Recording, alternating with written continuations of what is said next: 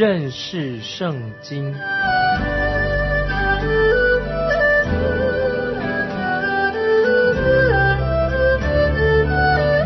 认识上帝的话，把上帝的话带到全世界。本节目是由认识圣经机构和环球广播电台联合制作，欢迎收听。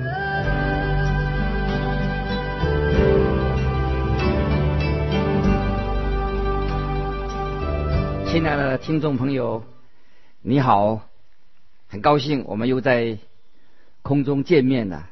欢迎你继续的收听认识圣经这个节目。在上一集里面，我们说到挪亚他顺服了神的旨意，他用了一百二十年的时间，在干旱的大地上开始。建造了方舟，他按从神的吩咐，他一面建造方舟，同时也会传讲神将要审判到来的一个信息。很可惜，那个时候没有人肯相信。就像今天，当福音传播的时候，有很多人仍然不愿意接受相信。主在末日的时候将要一个最后的审判，盼望许多人能够从这个信息里面，挪亚的事得到一个教训。神要是给人有足够的机会来面对洪水大审判的来临，让我们来看创世纪。第六章十四节，啊，神吩咐挪亚说：“你要用戈斐木造一只方舟，分一间一间的造，里外抹上松香。戈斐木是一种很坚固的、不容易破坏的木料，很非常的坚固。”神吩咐他一间一间的造，这个造的意思就是屋子的意思，屋子巢啊，鸟巢的巢啊，就是鸟巢的巢。大象体型大，需要一个比较大间的；小鸟就不需要那么大间的房子，给它一个小角落就可以了。里外抹上松香。目的是要让方舟可以防水。第十五节经文第十五节说，方舟造的方法造法乃是这个样子：要长三百轴，宽五十轴，高三十轴。这是神要挪亚建造方舟这件事情，写明这个方舟是相当的庞大的。方舟需要三百轴长，宽五十轴，高三十轴。如果每一轴是十八寸的话，你可以想象啊，这个方舟是一个相当大的方舟。今天人类的智慧是从哪里来的呢？特别是关于造船的事情，造方舟是从挪亚，应该是从挪亚传下来的。挪亚他是一个，的确是一个很聪明、很有智慧的人。挪亚造的方舟必须要是一个大的方舟，很坚固的。他所造的当然不是一条远洋的轮船，他造的方舟是要给人跟动物可以暂时居住的地方。他们要在这里方舟里面住一段。相当长的时间，不是要躲一个风暴大风暴，而是要预防洪水，要等到洪水来的退去以后，他们从才能够那里出来。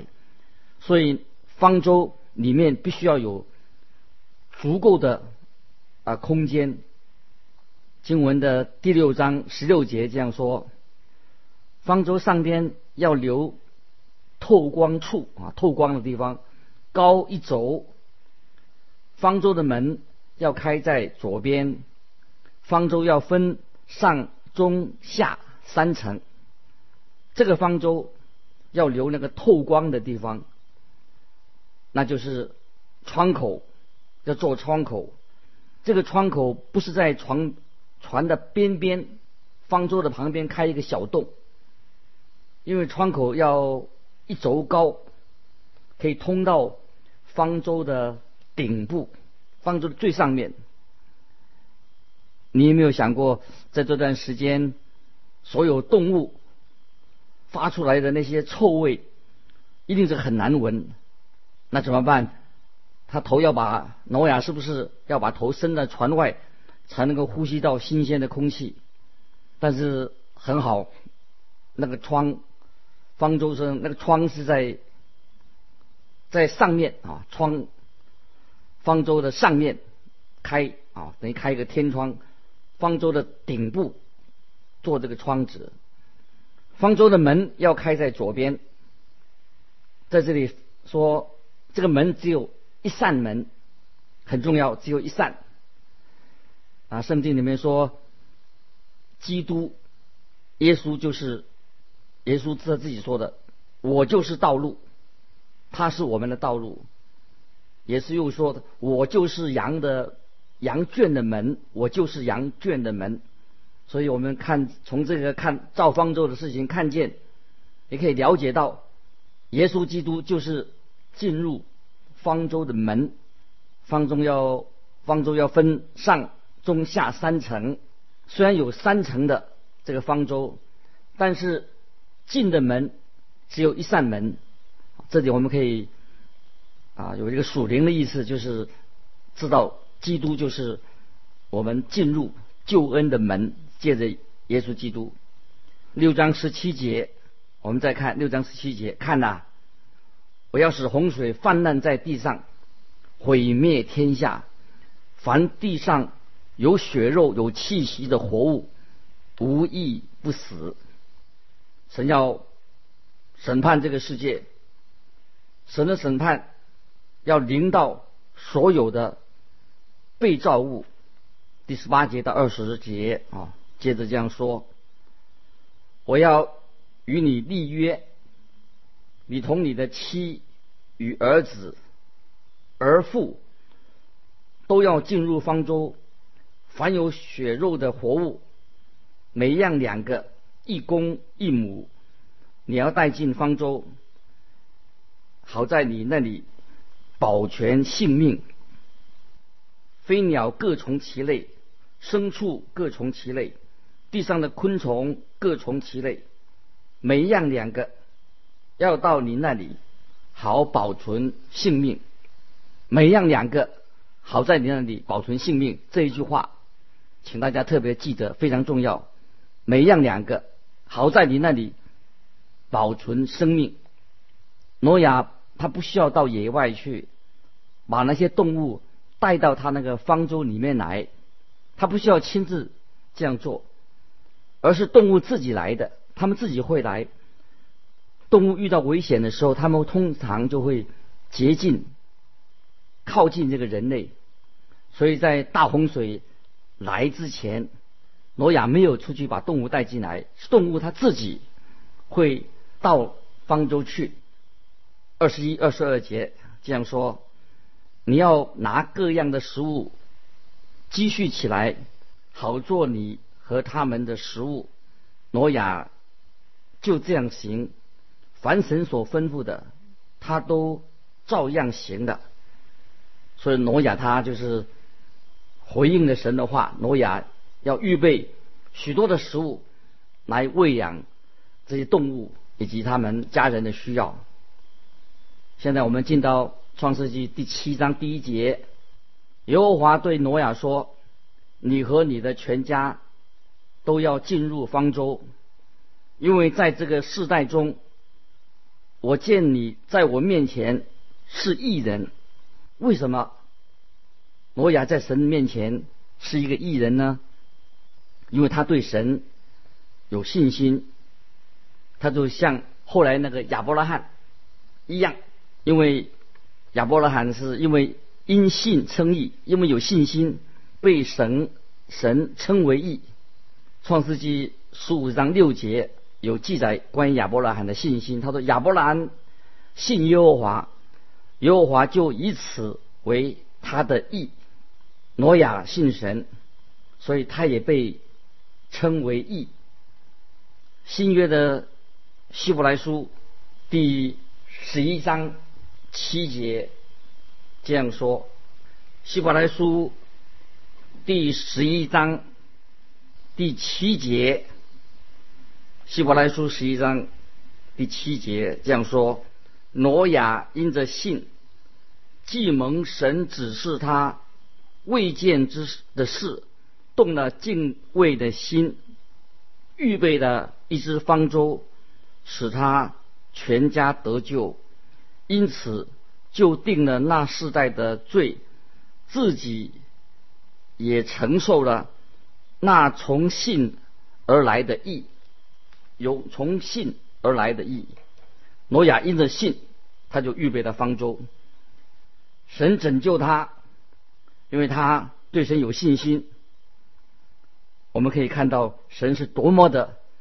恩待挪亚，就在审判的时候，神就对挪亚他的对挪亚说：“你和你的全家都要进入方舟。”今天这个呼召也是今天耶稣对世界上每一个人说的。耶稣曾经这样说：“凡。”劳苦担重担的人，都可以到我这里来，我就使你们得安息。这是在马太福音十一章二十八节，主耶稣说的：“凡劳苦担重担的人，可以到我这里来，我就使你们得安息。”接着我们看创世纪七章十六节，十六节这样说：“凡有血肉了。”进入方舟都是有公有母，正如神所吩咐挪亚的，耶和华就把他关在方舟里头。所以我们这里看见了神的恩典，神实在非常的奇妙。然后在第八章第一节，创世纪八章一节开头这样说：神纪念挪亚。我们看见神的恩典的奇妙，神纪念挪亚，这就是说，神不会忘记我们，神也必定会纪念你，也纪念我。唯一神不再纪念的，就是我们的罪。当我们到神面前的时候，领受神的恩典，悔改归向他的时候，神就。不再纪念我们的罪，这是何等奇妙的应许！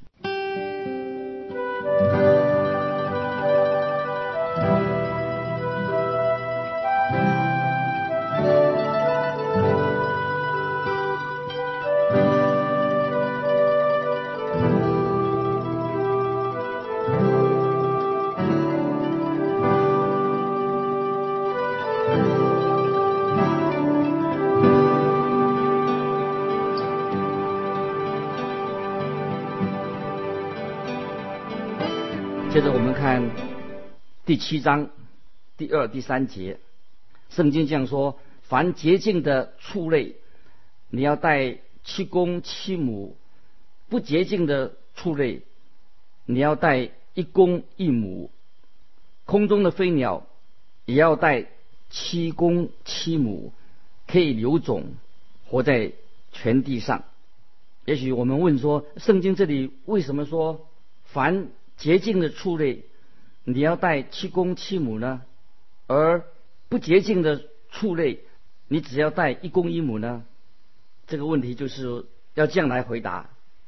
因为挪亚以后他要出了方舟以后，他要向神献祭，那么所献祭的祭物应当是洁净的，所以挪亚就他需要这些洁净的畜生来当做祭物献给神，所以必须要洁净的牲畜，他就要带七对；那些不洁净的牲畜，他只要带一公一母。空中的飞鸟也要带七公一母，也表示说，也指这些是洁净的生物。接着我们看第七章第四、第五节，圣经这样说：因再过七天，我要降雨在地上四十昼夜，把我所造的各种活物都从地上除灭。挪亚就遵着耶和华所吩咐的行的。如果在那个时候有七天的时间，在七天之内。七天之内，洪水才会来。我认为，在这个七天之内，如果有人敲方舟的门的话，我相信摩亚会让这些人进到方舟里面，神也会拯救他们。只可惜，他们不肯相信洪水会来，拒绝神给他们这样的机会，他们失去了。得救的机会，很可惜。我们再看创世纪七章六到九节，圣经这样说：当洪水泛滥在地上的时候，挪亚整六百岁，挪亚就同他的妻子和儿子儿妇都进入方舟，躲避洪水。洁净的畜类。和不洁净的畜类、飞鸟，并地上一切的昆虫，都是一对一对的，有公的，有母的。到挪亚那里进入方舟，正如神所吩咐挪亚的。接着我们看在当中十一节、十二节、七章第七章创世纪，还有十六。节十七节这几节经文，我们先看十一、十二节。当挪亚六百岁二月十七日那一天，大渊的泉源都裂开的，天上的窗户也敞开的，四时昼夜降大雨在地上。十六节这样说：凡有血肉进入方舟的，都是有公有母。正如神所吩咐挪亚的，耶和华就把他关在方舟里面。十七节，洪水泛滥在地上四十天，水往上涨，把方舟从地上飘起。这时候，挪亚六百岁，二月十七日的那一天，所有的大渊的泉源都裂开的。天上的窗户也敞开的，这是发生大洪水的审判。或者有人问说，这些事情大洪水的事，在历史上历史有没有什么证据？那有一本很好的书，名叫《创世纪的洪水》，当中就是说明说，那时候的洪水是一场大灾难，在历史上。已经有了证据。如果大家对这个问题有兴趣，我们可以啊去再去参考这其他的书籍。接着我们要来看《创世纪》七章第二十三节：凡地上各类的活物，连人带牲畜、昆虫以及空中的飞鸟，都从地上除灭的，只留下挪亚和那些与他。同在方舟里的，从这里我们可以看出来，当时的洪水是一个全面性的湮灭的全世界，因为神要用洪水来毁灭当时犯罪的人，只留下的挪亚和那些与他同在在方舟里面的一切。这个是以后一直我们看七章。二十四节，水势浩大，在地上共一百五十天。换句话说，大约有半年的时间，五个多月的时间，洪水淹没了整个大地，整个地球。新约彼得后书，新约彼得后书三章三节和四节这样说：第一要紧的，该知道，在末世必有好讥笑的人，随着自己的私欲出来讥笑说：主要降临的应许在哪里呢？因为从列祖睡了以来。万物与兴起创造的时候仍是一样。第六节，接着第六节，彼得后书三章六节，故此，当时的世界被水淹没，就消灭的。所以，当那个时候，挪亚时代的人拒绝相信洪水会来，也认为说。洪水怎么会来？怎么可能？我们现在再来看创世纪八章一到四节，这里说到神纪念挪亚和挪亚方舟里的一切野兽牲畜，神叫风吹地，水势渐落，渊源和天上的窗户都闭塞了，天上的大雨。